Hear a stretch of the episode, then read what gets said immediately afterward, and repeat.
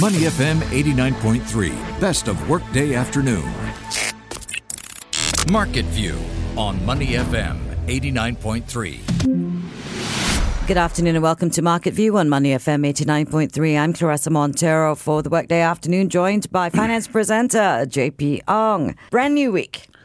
Same old jitters and stutters, right? I know.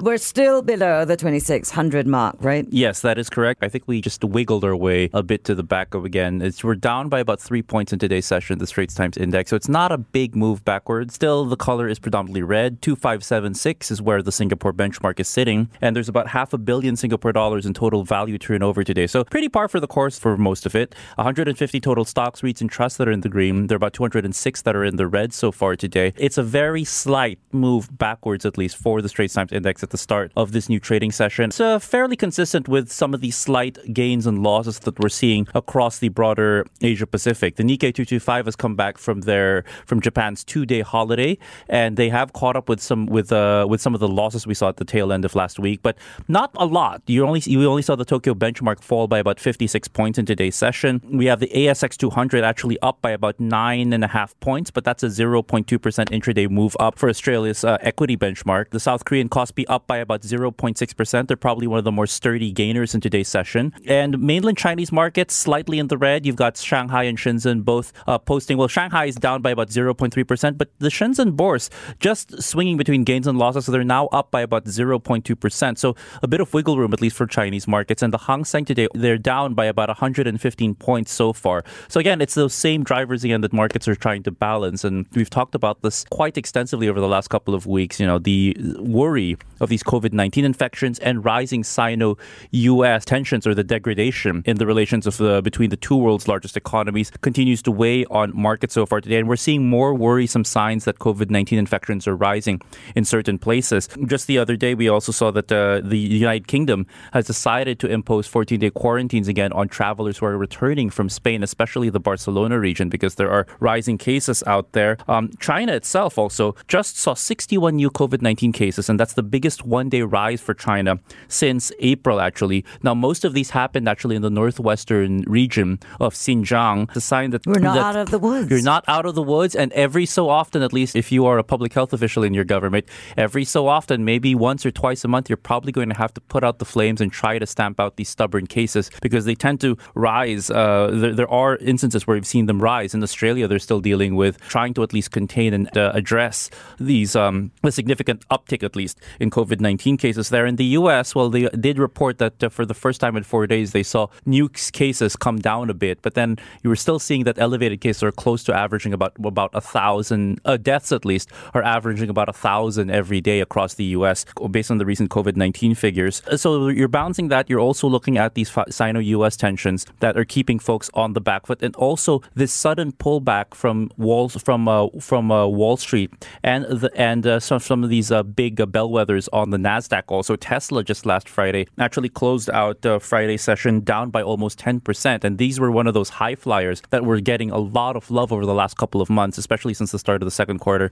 If this is the start of a reverse for Tesla, this could also mean that markets might be losing their appetite at least for some of these places. And a number of investment professionals have started to call out that you know there could be threats to both the overall trajectory of an economic recovery and also where markets are heading. So I think this is at least keeping most markets across the world in check. But the only thing that you can really say uh, in favor of the SGX uh, or the STI today is that losses have been contained so far. But we'll see if that remains the case later on. And we're also seeing signs of these losses starting to increase as over the last two minutes we've seen the Straits Times index's intraday loss widen. Now they're now down by about five points at 2,574. Still not a huge step off. There's always a chance that we could see this start to widen even more in the next few hours. You know, over the weekend, Singapore and Malaysia travel arrangements uh, for permit holders, business travelers, etc., were finalized. I would have thought that that would have given the market a little bit more confidence and a little bit more brightness, but mm-hmm. apparently not. We could also argue on the flip side that maybe intraday loss today could have been worse if it wasn't for ah, that. You glass half full sort of guy. yeah, guy. so you could also look at it both ways. You know, you could still look at it the glass half full thing, but a bit strange also. You'd think that this would actually benefit some airlines, for instance, mm. that are traveling. SIA today is down by about 1.9%. This could also have something to do with the Bloomberg article today that's, uh, that uh, warns folks that most analysts are expecting them to post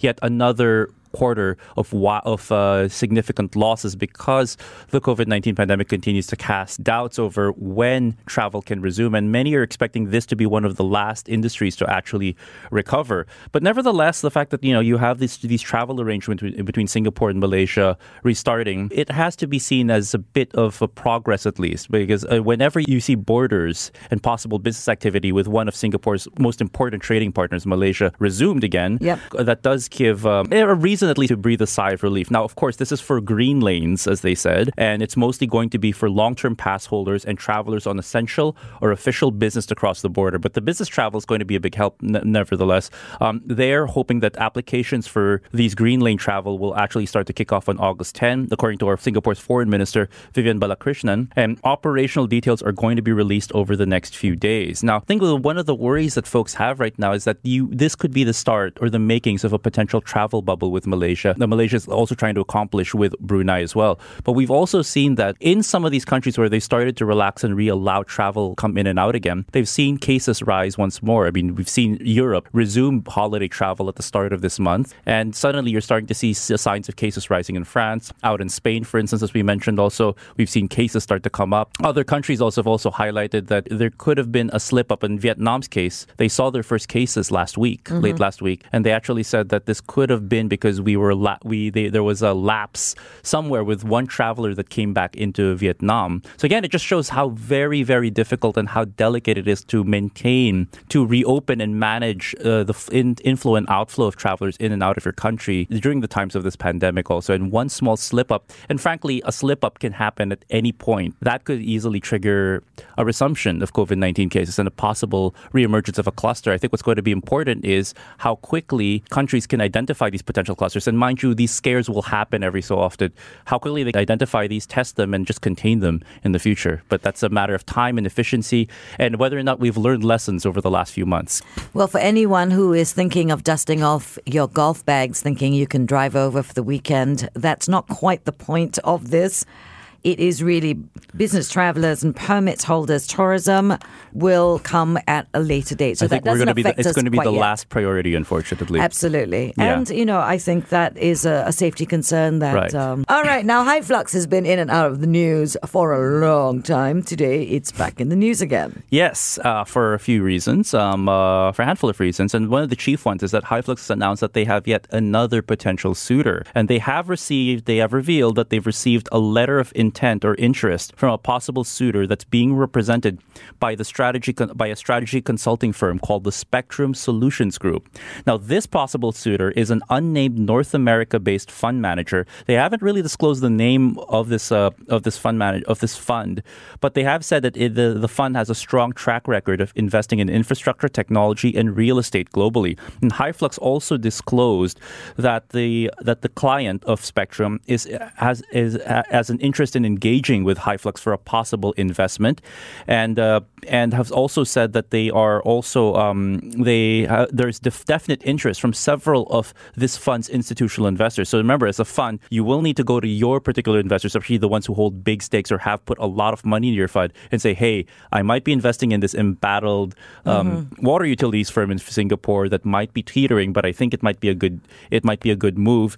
And apparently, um, some of the institutional investors in that fund including two Canadian pension funds with extensive inter- experience in large scale infra projects, they've actually said, yep, this looks like a good idea. We should go in.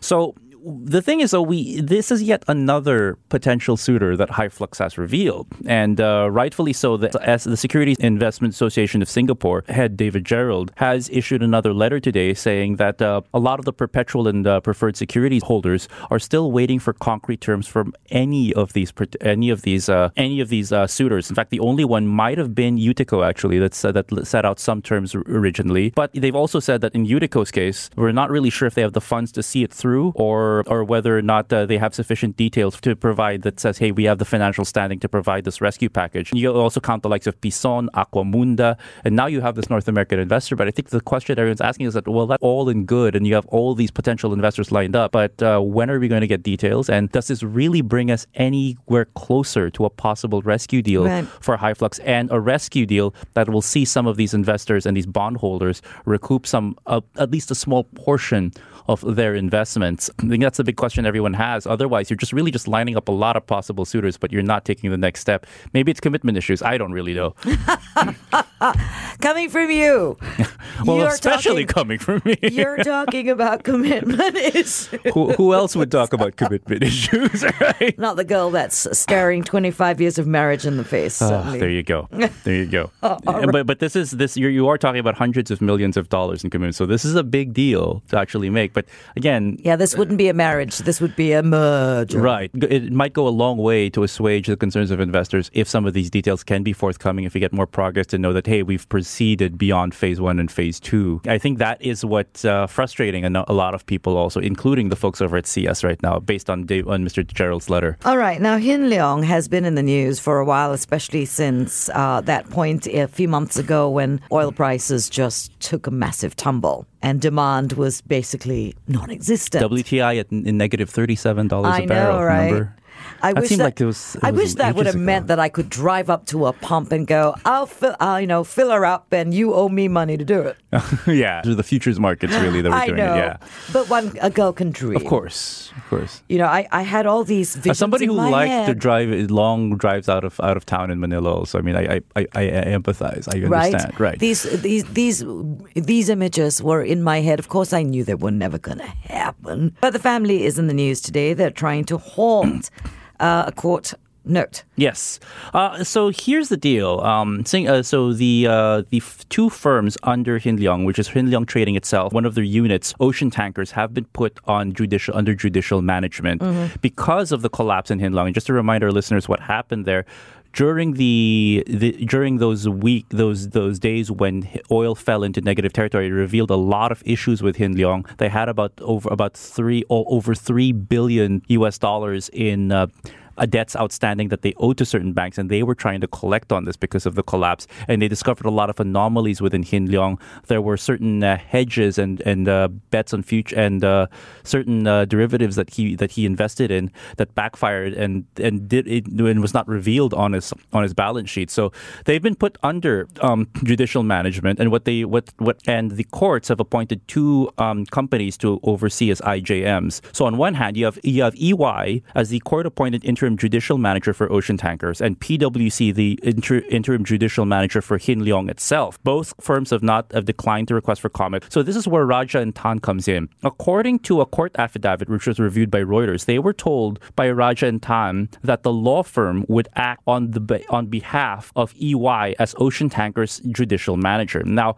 the uh, the family of uh, of Mr. OK Lim, which controls Hin Leong, has actually uh, filed an application to restrain Rajah & Tann from acting as a representative for EY being the judicial manager of Ocean Tankers. And why did they do this? Well, it's because they're saying that, that Rajah & Tann has been representing uh, the family since the early 1990s on certain cases and advised them and their group of companies. And because of this, Raja and Tan actually possesses confidential information and documents that were at risk of what they said would be misused by the firm in their new role to benefit the supervisor. So they're worried that all the some of these these uh, bits of confidential information that Rajah & Tann possesses, they'll be able to use this to help the supervisors and perhaps reveal certain things that might cast them under a bad light. And they feel that there might be a conflict of interest there. Rajah & Tann has said that they are refusing to step down despite requests to do so. They feel that uh, they feel that there's no legal or factual basis for the position now taken by the members of the Lim family, and they say that they're holding on to their their guns. But again, this is another one of those interesting twists, at least with regards to what's going on over at Hin Leong and whether there are still more issues or possible skeletons in their closet. And if Rajah & Tann does act on EY's behest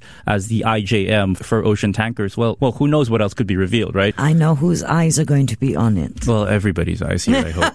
you know, I, I, and frankly, it's also just because it's it's so interesting to see the workings of, of of what's been a very closely held oil trading company that, as as was one as one of the more reputable oil consultants in uh, that we I spoke to a few months ago uh, said. I mean, he said he minced no words. He said Hin Leong is a legend in the Yes. realm of global oil trading. All be, and it's mainly because the founder OK Lim is known for taking these huge swashbuckling trades that, more often than not, really, um, really he, he he timed right, or he got them right, or he got, or maybe he got lucky in a few of them, maybe a combination of that. But the last few years have not been very good to him and his and some of his reads, and uh, we're seeing the fallout of that at least, and maybe and and who knows what else is who knows what else is under the hood if we if uh, Rajah Tann is appointed and more is revealed. All right. Well, we end Market View today on that developing story. I'm Claressa Monteiro. He is finance presenter JP Ong. This is Money FM 89.3. Before acting on the information on Money FM, please consider if it's suitable for your own investment objectives, financial situation, and risk tolerance. To listen to more great interviews, download our podcasts at moneyfm893.sg or download the SPH radio app available on Google Play or the App Store.